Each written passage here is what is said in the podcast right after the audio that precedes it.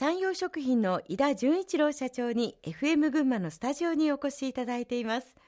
看板商品の札幌一番はせんきゅうひゃくろくじゅうろくねん、しょうわよんじゅういちねんいちがつの発売ということで、今年で誕生から丸ごじゅうねんになりましたね。そうですね。ありがたいことです。このロングセラーの秘訣というのは何でしょうか。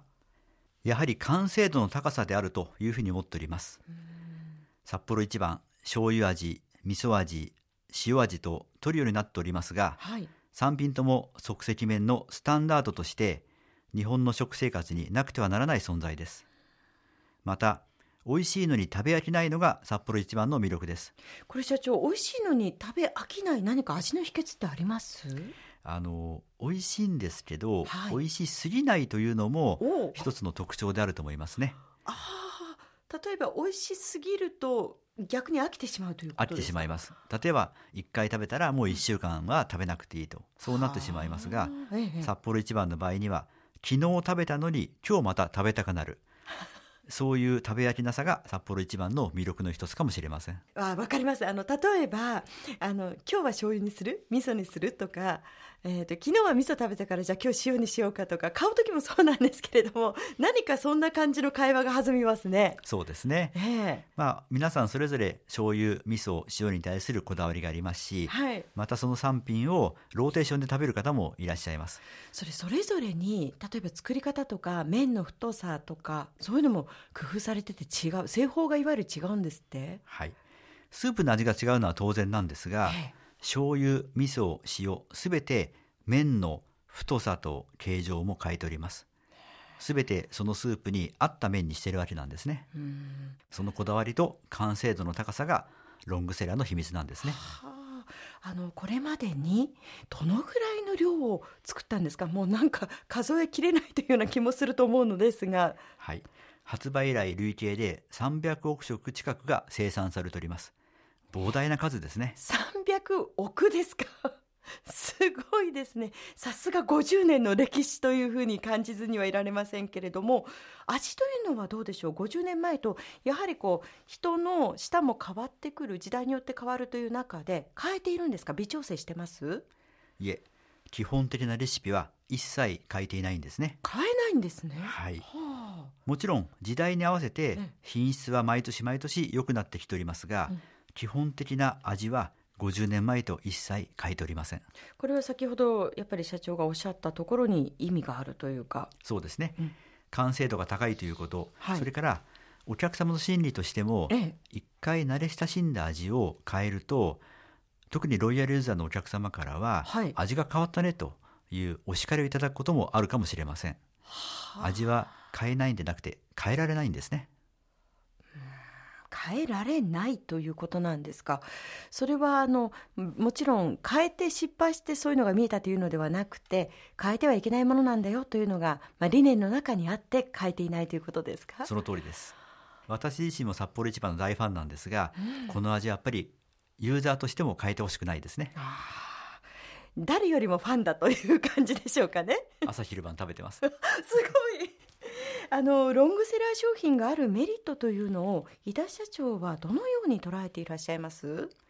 やはりお客様から変わらない支持をいただいているということだと思います。はい、札幌一番の味というのは親から子供、はい、そして孫へと受け継がれております。うん、つまり札幌一番は日本を代表する食品であると言っても過言ではないと思っております。これ例えば海外に行ったりして長く、まあ、留学生活などをしている方なんて、日本の味が何か食べたいなと思った時にふと札幌一番を思い出したりするそうですね。そうですね。海外にいればいるほどこの札幌一番というのが思い出の味として蘇ってくるんじゃないんでしょうか。まさに社長がおっしゃる日本を代表する食品ということなんでしょうかね。はい、ありがたいことです。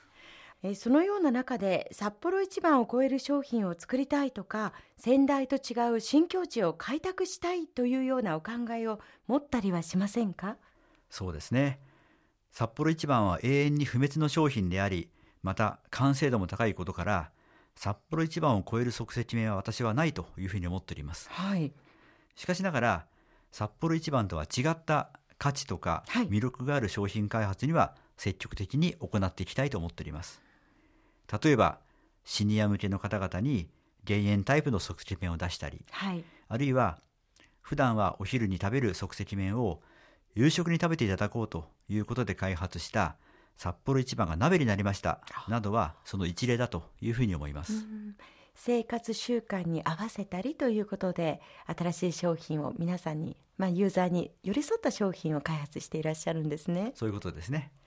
それから三洋食品は、まあ、海外にも進出をもう早い段階からなさっていまして、せんきゅうひゃくななじゅうはちねんしょうわごじゅうさんねんにアメリカ、その後も中国、アフリカというふうに進出していくわけなんですけれども、この中国進出は井田社長が手掛けたそうですね。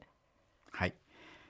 三洋食品のそもそもの社名の由来は、はい、太平洋、大西洋、インド洋を股にかけるスケールの大きな会社にしたいという志からです、はい、つまり三洋食品は創業当時から海外進出に積極的だったわけです。せんきゅうひゃくななじゅうはちねんにはアメリカに本格的に進出をいたしました。しかしながら麺の本場であり、かつじゅうさんおくにんの人口を有する中国への進出は三洋食品としてもやり取れなければならないミッションでした、はい、もちろん過去の中国はまだまだ発展途上であり、法律などの整備も遅れていたことから進出するチャンスをずっと見ておりました、うん、ずっとというのはどのくらいかけて？もうにじゅうねん以上前からですね。そうでしたか。そして私が三洋食品に入社した頃がちょうど中国進出のタイミングになったわけです。そこで父から中国プロジェクトの担当を任命されて正式にスタートいたしました。ただ中国事業では大変に苦労いたしまして、えー、一時は中国からの撤退も余儀なくされました。しかしながらその後新しい素晴らしいパートナーと巡り合うことで再スタートを切りました事業は、はい、今は大変に順調に推移しております。現在三洋食品の中国事業は売上高がいっちょうえんを超える規模に育ってきております。またアフリカ進出というのも進めていらっしゃいますよね。そうですね、ええ、アフリカも新興国なんですけれども、近年は大変高い経済成長が続いております、はい、人口を見ても現在のアフリカの総人口は約じゅうおくにんなんですけれども、国連が推計をするところによりますと、はい、にせんごじゅうねんのアフリカの人口はにばい、にじゅうおくにんまで増加する予定です。倍ですね。はい、しかもアフリカで市場調査をしてみますと、はい、即席麺が大変に人気があることが分かりました、えー、アフリカ人は即席麺が大好きなんですね。そうなんですね、えー、そこでごねんほど前にアフリカ進出を決断いたしました。ただあの中国での成功体験から、はい、アフリカ事業でも信頼のおけるパートナーを探すことから始めたわけなんです、うん、おかげさまでシンガポールに上場している世界的な農業商社とパートナーを結ぶことができました。そこでにねんまえににひゃくおくえんを投下いたしまして、はい、シンガポールの会社と合弁会社を設立したわけです。アフリカの今年の売り上げはさんびゃくおくえんを超えておりまして、はい、すでにアフリカでは大手食品会社の一社となっております。なるほど。今井田社長のお話を聞いていきますと、やっぱりこうパートナーという言葉が何度か出ているというところでは、これキーワードなのかなと思うんですけれども、海外進出をするのにあたって改めてどんなことが必要だと思います？そうですね、特に新興国に出るときにはパートナーを選ぶことが最も重要だというふうに思っております、はい、つまり新興国というのは法律とかそういった社会インフラが整備されてないことが多く、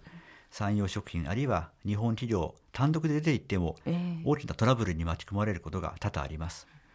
ー、そこで現地の事情に精通したパートナーと組んで進出をすることで成功の確率を高めるわけなんですね、はい、またあの海外進出をする際のポイントとすると、はい、どの国に出たらいいのか、 あ, あるいはいつ出たらいいのかというにてんが大変に重要です、はい、世界中にはひゃくを超える国がありますけれども、どの国に出るか、うん、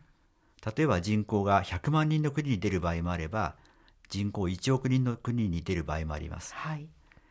どちらも苦労は同じなんですね。は同じ苦労をするんであればなるべく大きいマーケットに出た方がいいと思います、あ、そうですね。それから出る時期に関して言いますと、え早すぎても失敗するんですね。またいろんな会社が参入して競争が激しくなった後に出ていっても成功する可能性は少なくなります。つまり多くの企業が進出を始める一歩手前にいち早く出ることが重要なんですね。はあ、そのあたりの時代の見極めって難しいですね。もうそれには頻繁に海外に行って現地のマーケットを視察するのが一番ですね。はあ、では井田社長ご自身がやっぱり足を運んで何度も何度も行って、はい、どんな国にも私は単独で、えー、出て行って現地を実際この目で見て判断しております。わかりました。え、この後もコマーシャルを挟んで井田社長にお話を伺っていきます。